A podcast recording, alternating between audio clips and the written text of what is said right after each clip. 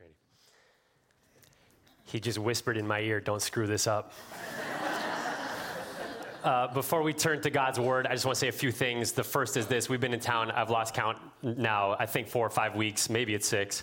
Uh, thank you for how you all have welcomed us and loved us. Um, you don't even know us, and people are telling, telling us, telling me we're glad that you're here. I'm like, wait till you get to know me before you say stuff like that. Um, but it has really been a picture of the gospel for us because you have welcomed us into your family like we are family, and you don't even know us. And we just want to say thank you, say thank you on behalf of Beth and our kids.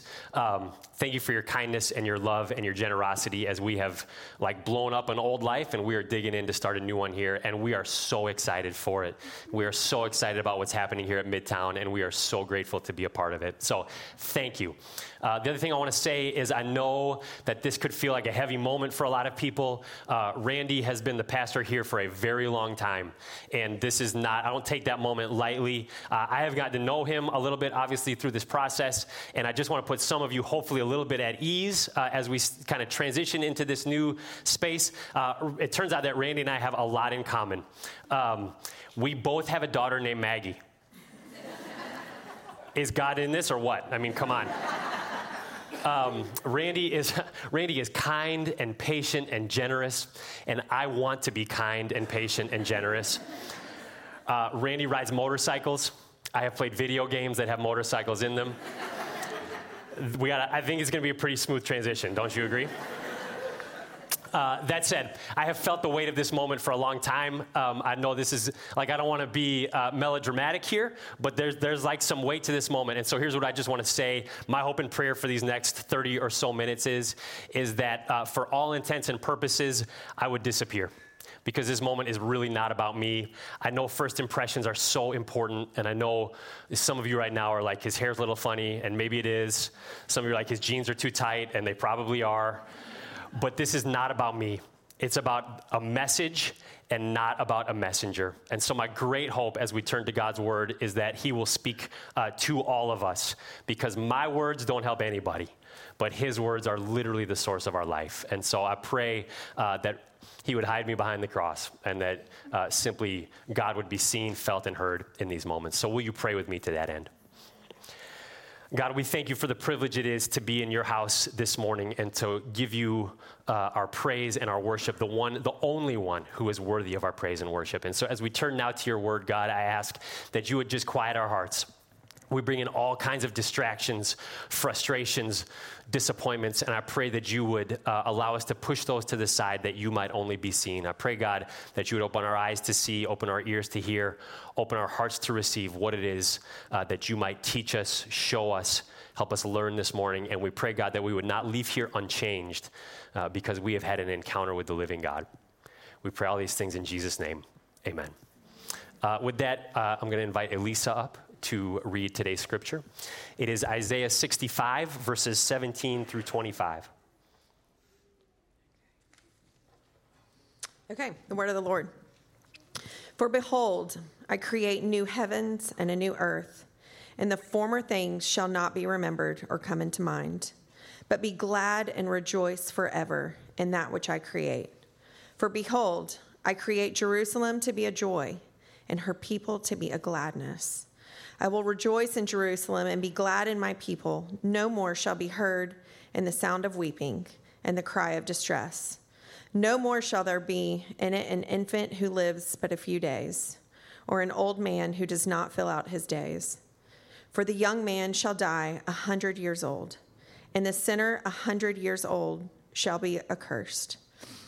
And they shall build houses and inhabit them, and they shall plant vineyards and eat their fruit. And they shall not build and another inhabit. They shall not plant and another eat. For like the days of a tree shall the days of my people be, and my chosen shall long enjoy the work of their hands. They shall not labor in vain or bear children for calamity, for they shall be the offspring of the blessed of the Lord, and their descendants with them. Before they call, I will answer. While they are yet speaking, I will hear. The wolf and the lamb shall graze together, the lion shall eat straw like the ox, and dust shall be the serpent's food. They shall not hurt or destroy, in all my holy mountain, says the Lord. Amen. Thank you. There was puke everywhere. How's that for an opener? Uh, there was puke everywhere because we had two little kids. We have four kids now, and um, over the last 12 or 13 years of my life, uh, there was puke everywhere. It Could be the beginning to uh, maybe two dozen stories uh, that I could share with you. The one that I am particularly thinking of right now, uh, we just had two. Uh, they were maybe about three and two years old, and um, we had put them to bed, and it's always at night, is it not? Why is it always at night? And uh, you start hearing that coughing that's not a normal coughing and you know there's something that's going to follow that cough uh, and our older one you know threw up all over her bed and then um, there's this awkward not awkward there's this like really tense moment uh, when you have little kids when it's like after they yak the first time it's like when's the next one is it going to be 20 minutes? Is it going to be two hours? Or by some great miracle of God on high, is that going to be the only one? Never is it the only one. And so put her in our bed, you know, 30 minutes later, all over our bed. And then the little guy in his crib, he starts going. And in a few hours, we're all sleeping on towels. You know that? Listen, I saw all the kids up here. You all know what I'm talking about. when God said, be fruitful and multiply, you took him seriously. And so, uh, puke everywhere. I got to get up at five the next morning to go to Toledo, Ohio for a work presentation. It was beautiful that time of year. And level of exhaustion was through the roof. And, uh, you know, every 20 minutes we got kids ralphing. And, and sometime at some, you know, God forsaken hour of the night, I'm just drifting off, and I hear that coughing again from our little guy's room down the hall. He's in his crib. We'd put a bucket in his crib, and so I run down the hall. And do you know what it's like when you have a like a toddler, and they don't want to be held, and they just go limp? And it's like a kid who weighs 20 pounds now weighs 150 pounds. Well, that was our little guy. It wasn't because he was mad, it's because he was so exhausted and so tired, he couldn't hold himself up. So I'm holding my 150 pound two year old aiming his head at a bucket so it somehow, by some miracle, won't get in the crib. And I remember thinking in that moment, like, I don't know how much more of this I can take. I don't, I'm exhausted. I, I, know some of you are in this season of life right now. It's totally overwhelming. I, I don't know when I'm ever going to get another good night's sleep. I'm not sure how much more I can take. And do you know what I needed in that moment? Not a stiff drink. I needed someone who had the authority further on down the line to come alongside me and say, it's not always going to be like this. I needed someone who could speak into my life in that moment and say, as, as hard as it is for you to even see like two steps in front of you, it's not always going to be like this. You, you will get a good night's sleep someday. I'm still kind of waiting for that one, but I know it's coming at some point. Like it won't always be this hard. They will get older. There will be there will be sweeter moments. It's not always going to be like this. This is not a, a sermon on parenting, uh, but this is just a freebie for you. If you are in that stage of life right now, I am here to tell you this morning it will not always be like this. If this was a Pentecostal church, there would have been some amens in that moment. it's not always going to be like this. Uh, but it's not a sermon on parenting, uh, it's a sermon on Advent. And so, what I want all of us to try and see this morning is it is not just parents with young children who need to hear, it's not always going to be like this. We all need to hear. It's not always going to be like this at different moments and seasons in our life. Doesn't matter what your station in life. It doesn't matter what your socioeconomic status is, whether you're young, old, whether you have a lot, whether you have a little, whether you have kids, whether you don't have kids, whether you're married, whether you're single, whatever your station in life is, this is a truism. Life is hard. It just, it's just the way that it is. Life is hard, even in a place here like Green Hills or 12 South or whatever this area is called. I'm still trying to figure it all out. But I drive around this area these last four, five, six weeks, and it's like this place is just full of beauty. It is beautiful people and beautiful homes and beautiful cars and beautiful schools and so much affluence and so many resources. And when you live in a place like that, it is easy to start to believe something that is not true. It's easy to start to believe that difficulty, that suffering, that hard times, that, that things like divorce and broken relationships and hard things at work and crummy jobs and mental health issues, that those are the aberration that those are the exception, and the baseline is good, fine, easy, and simple. But that's just not the way life is. And in fact, it's actually the opposite. The baseline for life is hard. The baseline for life is frustration and disappointment and kids puking all over themselves in their bed. And the seasons of life where someone can ask you, How are you doing? and your answer is, I'm good, and actually mean it, those are the exception. Those are the aberration. Those are the abnormal seasons of life. This guy's kind of depressing, huh? I'm just trying to keep it real. And so, whatever your, your station in life, there are some of us here this morning who are like, uh, yeah, life has not given me good things, and I would love to hear that it's not always going to be like this. But there's some others of us for whom life is pretty good. The lines, as the psalmist says, the lines for me have fallen in pleasant places. Even those of us who have, have found great success and, and done all that the world would expect us to do with the things that God has given us, even those of us in those situations still need to hear it's not always going to be like this because is there not something inside each one of us that longs for something better? Is there not something inside all of us, wherever you're at in life today, is there not something inside all of us that says, I, I, hope it's not always like this. there's a great video, and maybe I should have showed it. Uh, there's a 60 Minutes interview with Tom Brady after he won his third Super Bowl. You can find it on YouTube. And he's just like, I hope there's more than this. So, whatever place you're at in life, is there not something inside of us that longs to hear it's not always going to be like this? Well, that's what I'm here to tell you today because that's what God is speaking to us in the passage that we are looking at today. God is saying to us, it is not always going to be like this. We're in our last sermon of the Advent series, and we've been preaching Advent out of the book of Isaiah, which is awesome because Isaiah is sometimes called the fifth gospel. Because even though Jesus isn't named in the book of Isaiah, he is the central character.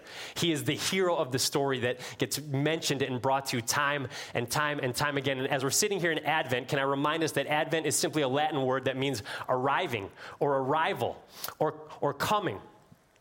And as, uh, as we look at Isaiah 65 together this morning, I just want to remind us of the context of Isaiah. If we were able to read the whole book of Isaiah, here's what we had found Isaiah was a prophet that lived about 700 years before the first advent of Jesus Christ. And it was a time when the, the dual kingdoms of Israel, the northern kingdom of Israel and the southern kingdom of Judah, were in a mess. They were under attack from foreign nations. Their lives and their nation were literally crumbling in front of their eyes. And the prophet Isaiah's message to the nations of Israel and Judah is this Things are a mess, it's going to get worse, and it's all your fault. I'm sure he was a very popular guy at that time. That actually wasn't his message, it was God's message to his people through the prophet Isaiah. Things are a mess, it's going to get worse, and it's all your fault. And if you read through Isaiah just over and over and over again, God is like, You've really messed it up, you've really messed it up, you've really messed it up. But when you get to Isaiah chapter 40, Isaiah 40, verse 1, there's this shift in tone.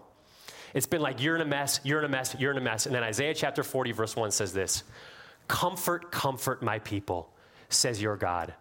Speak tenderly to Jerusalem and as we continue through the uh, prophet Isaiah's message to God's people, what we start to see is that God is saying, You're in a mess, and it's about to get even worse than you can imagine.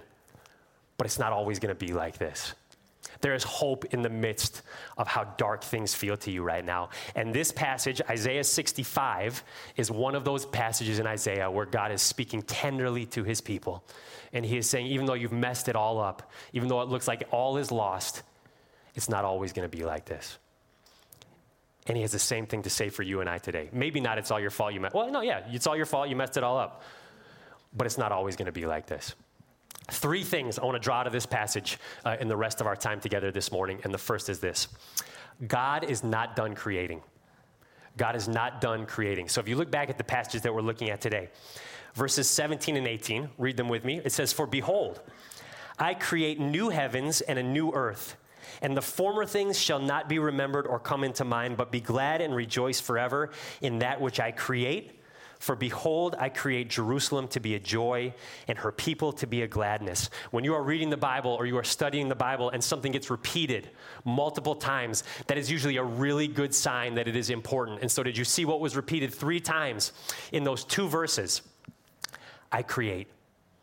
He is a God who is creating and he is still creating he is not done creating. That word in Hebrew is only ever used of God in the Old Testament. It is not that man can create something. When that word shows up here three times in these two verses, it is something that only God can do. And there are two areas in the Old Testament where that verb shows up multiple times. One area is here in the book of Isaiah. The other place that that word shows up, I create or created, is where? You guys are sharp. The first chapter of Genesis, first two chapters of Genesis. First verse of the entire Bible, first sentence of the whole thing. In the beginning, God what? Created the heavens and the earth. And then for the rest of chapter one, all it talks about is everything that God is creating. He creates the sun and the moon and the stars. He creates the land and the seas to separate the land. He creates the birds of the air and the fish of the sea and the animals on the land. And then he creates humans. And then what does he do at the beginning of chapter two? He says, This is very good. And he stops creating. But then do you remember what happens in Genesis chapter three? This thing called sin enters the world. I was going to say a little thing called sin, but it's not really a little thing. It's kind of a big thing. Genesis chapter 3. For reasons that we will never know this side of eternity, and we may never know on the other side of eternity, for some reason, this thing called sin enters into God's good, good creation and it infects everything. It mars everything. And yet, before Genesis chapter 3 is over, God is already back at work creating to undo the damage that sin has done to his good creation. He, he creates clothing for Adam and Eve before he sends them out of the garden. And the story of the rest of Scripture from Genesis 3 to Revelation 22 is the story of God's continual creating and recreating and working to undo what sin has done because God is not done creating. Anyone in here familiar with uh, deism? You might have learned about it in school. I did. It's really more of a philosophy than a religion. It's been around for a long time. Got a lot of traction during the Enlightenment. Do you remember what deism teaches? I remember this from high school. Deism is about the great clockmaker in the sky. Deism says Genesis 1 is, is true. There is a God, and He created the world, and He created you and me. But after He was done creating, He exited. And he's just watching things unfold and seeing what a mess it is and kind of like, hey, it'll be interesting to see how these guys figure it out. Do you know what we call that? A heresy. It's garbage because nothing could be further from the truth that Scripture teaches us. God created the world and everything in it, and it was good, and sin infected it. And God got right back to work, creating and working and recreating and working against the damage that sin had done in his good creation. Jesus says so himself. Some of you might know the story in John chapter 5. Uh, Jesus heals a, a, lame man on the Sabbath. And uh, the Jewish people and the Jewish leaders are upset with Jesus. It's like, you just gave a man his life back, but you did it on the Sabbath. And you weren't supposed to do that. And so they're upset. And John 5 17, right at the end of that, that story, Jesus says this He says, My Father is working until now, and I am working. What's he saying? God is not done creating. My father and I are working to undo the damage that sin has done. We are still creating, we are still working. God is not done creating. And that's exactly what the first two verses of Isaiah 60, or the verses 17 and 18 of Isaiah 65 are telling us. Uh, there is a little park, I don't know my directions yet, somewhere down the road called Browns Creek Park. And uh, I'm sure a lot of you know of it and have been there. I, I went there a couple weeks ago, and I'm new in town. And so if I didn't know any better, I would just think this is a beautiful little park with some great little trail, you know, pathways walking through it and a, and a creek there. But what someone told me, and I have learned since, is that that hasn't always been a park. That at one time that was a neighborhood. And in the flood of 2010, that neighborhood was overwhelmed by floodwaters. And some of those houses had water six feet deep inside of them. And so they were condemned. And I don't know all the details. I don't know how this all played out. I can't imagine the trauma for the people who lived there and what it did to their lives. Uh, and, and so they, got, they received money from, from the government and they went and got houses elsewhere. And now it's a beautiful park. But if you go over there, you will notice that there is one house still there in the middle of the park and I don't know who lives there. I don't know the story behind it. I don't, I don't, I don't know anything about it. I'm doing something dangerous as a preacher, talking about something I don't really know about, which you do more than, more than you expect as a preacher. Um, I want to believe it's because they loved it so much. But presumably that house was just as damaged as all the others. And whoever owned it decided, we're not going to condemn this, we're going to rebuild it. And that is exactly what God is doing to this world. This world should have been condemned. It was destroyed. It was, it was totally jacked up. And God looked at this world, and instead of saying, I just should just tear that thing down and start a new one, He said, I love it so much, and I love the people in it so much that I am going to rebuild it. I am going to recreate it. And there is someone here today who needs to hear that. Whatever is going on in your life, however distant God may feel right now, and I have been there when it feels like, are you even there? Are you even working? Like, what is the deal? God is always at work. My Father is working, and I am working also. Like, you may be in the guest room, and He's working in the garage or the basement, and doesn't feel like He's doing anything that you can see, but God is at work even now. And there are gonna be other seasons of your life where it's like He's redoing the kitchen, and you get to sit at the island and watch Him do it because it's so beautiful. God is not done creating. That's the first thing I want us to draw to this passage. Here's the second thing His new creation will not be like this one. His new creation will not be like this one. So let's just, uh, that's really kind of the summary of the rest of these verses that we're looking at. So if we do just a quick jog through verses 19 to 25, look at what it says, verse 20, or excuse me, verse 19 in this new heavens and new earth that God is creating.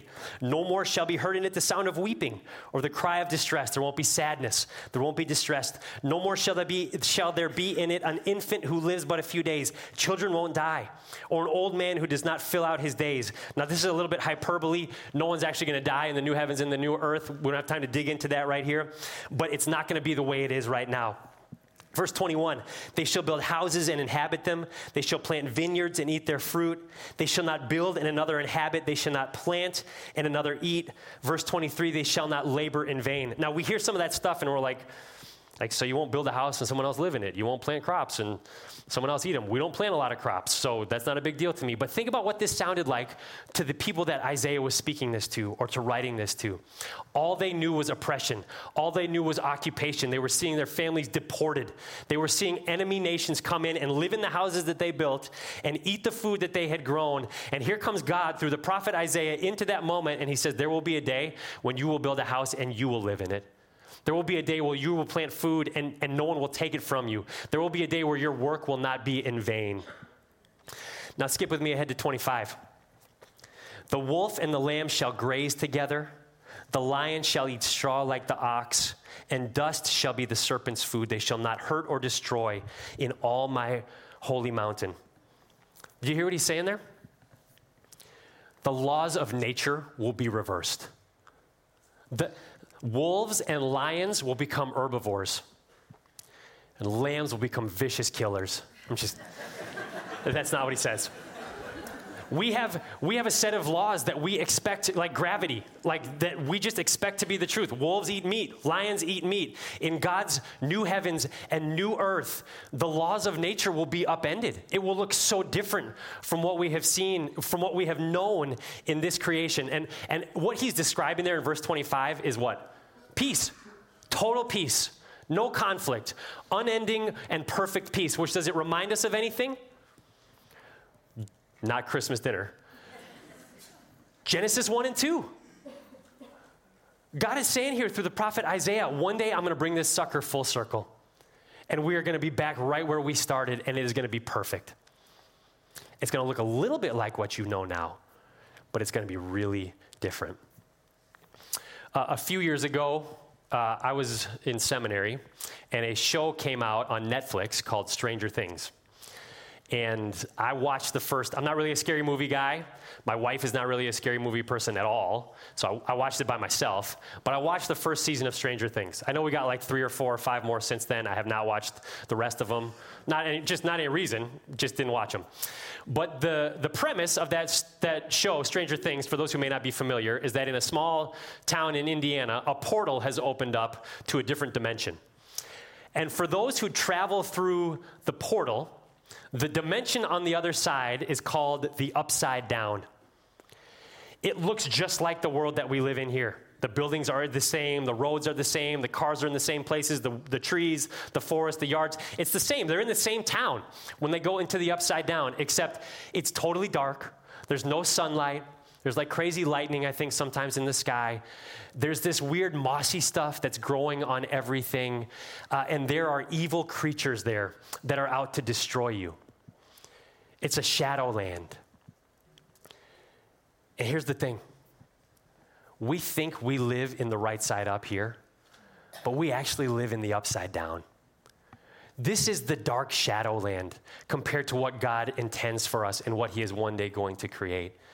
We, we think we live in the, the world of sunshine and roses, but we are actually in the upside down. The reason, the reason that we sometimes love this place is because sometimes it reminds us of the new creation that God is going to create. So it's gonna, it's gonna, it's gonna rhyme with this place. God doesn't say I'm blowing it up. He says I'm creating a new one. And so w- there will be things that will look similar, but it's gonna be totally different. And, and there's, gonna be, there's gonna be peace, there's gonna be joy, there's gonna be hope, there's gonna be all these things the candle represents, and it's gonna be perfect. It's gonna remind us of where we're at right now, but it's gonna be totally different. God is not done creating and the new creation that he is creating is not going to be like this one. So let's try and like uh, connect the dots now. How does this connect to Advent? Like, what does this have to do with uh, eight pounds, six ounce, tiny baby Jesus in the manger here in Isaiah 65? This is the last thing I want us to draw out of this passage, and it's really kind of just a summation of the whole thing. You could miss the first Advent, you will not miss the second Advent. You could miss the first advent, but you will not miss the second advent. Do you remember what Matthew tells us uh, happened in the, uh, the moments, not like immediate moments, but in the weeks, months, years after Jesus was born? Some guys came from a foreign land, the three wise men, right? Magi. And they, they, they come to Herod first. Herod was kind of the puppet king of Palestine at the time. They're like, there's a new, we saw a star. There's a new king we think was, is here. And do you, do you remember what Herod says? Basically, I'm paraphrasing. If you find him, let me know where he is. And he says, I want to worship him, but that was a lie. He wanted to kill him. The King of Kings, Lord of Lords, Prince of Peace, author of creation, sovereign over all, had just descended into Herod's backyard, and he didn't know where he was. Now, like, we don't need to go in too hard on Herod because, as Philippians 2 tells us, Jesus humbled himself. And he took on the form of a, of a man and was born as a baby. And so here's the King of Kings, Lord of Lords, lying in some swaddling clothes in a manger in some small town in first century Palestine. But for 2,000 years, people have been asking the same question that Herod asked If you can find him, let me know where he is, and then maybe I'll worship him. You could miss the first advent, and you can still miss it today, but you will not miss the second advent. Look at what John says. John received a vision of the end times. This is Revelation 21. Look at what John says about the second advent, verses 1 to 5. John says, Then I saw a new heaven and a new earth. For the first heaven and the first earth had passed away, and the sea was no more. And I saw the holy city, New Jerusalem, coming down out of heaven from God, prepared as a bride, adorned for her husband. And I heard a loud voice from the throne saying, Behold, the dwelling place of God is with man. He will dwell with them, and they will be his people. And God himself will be with them as their God. He will wipe away every tear from their eyes, and death shall be no more. Neither shall there be mourning, nor crying, nor pain anymore, for the former things have passed away. And he who was seated on the throne and said, Behold, I am making all things new. Then I saw a new heaven and a new earth. Sound familiar? Isaiah 65. And I saw the holy city, New Jerusalem, coming down out of heaven from God, prepared as a bride adorned for her husband. Now, maybe this is allegory. Maybe this is like a vision and it's not really how it's going to play out. Or maybe this is literally how it's going to happen especially when you look at what Paul says about the second advent in 1 Thessalonians 4, verses 16 and 17. For the Lord himself will descend from heaven with a cry of command, with the voice of an archangel, and with the sound of the trumpet of God, and the dead in Christ will rise first. And we who are alive, who are left, will be caught up together with them in the clouds to meet the Lord in the air, and so we will always be with the Lord. You know, in Philippians 2, it says uh, one day every knee will bow and every tongue will confess that Jesus Christ is Lord. Why do you think that will be? It's because Jesus is going is gonna rule with an iron fist and just pound his opponents into subjection until they acknowledge who he is? I don't think so. I think it's because when he comes back, He's going to come in such a way that everything in all of creation will have no choice but to acknowledge that He is the King of Kings and Lord of Lords and that He is exactly who He said He is. You could miss the first advent, but you will not miss the second one. So, what does that have to do with Isaiah 65? What does a down payment have to do with a mortgage? What does earnest money have to do with the offer on a house? What does an engagement ring have to do with a marriage? It is one party saying to the other, This is how serious I am that I am going to do what I have told you I'm going to do. The first advent was God's down payment for the second one. The first advent was God's, this is kind of a weird way to say it. It was God's engagement ring, for lack of a better term, on his second one. God is like, look what I did the first time. I sent my son, my only son, my beloved son, the one that I love, to do what you could not do for yourself, to die on a cross in your place and restore the ability for you to have a right relationship with me. And if I did that, do you not think I will fulfill everything else I have promised you in Scripture? The first advent is the reason we can say God is going to make all things new. It's the reason we can trust Him when He says it is not always going to be like this. The first advent is God saying, I am good for it. Because one day Jesus will come back and make all things new. Here's the last question I just want to leave us with this morning is this Are we excited about that? Like, I think first service, they were like, yeah. you all are like, hmm. But actually, that's better for what I'm trying to say. Good job. Because here's the deal, and I'm speaking from personal experience here.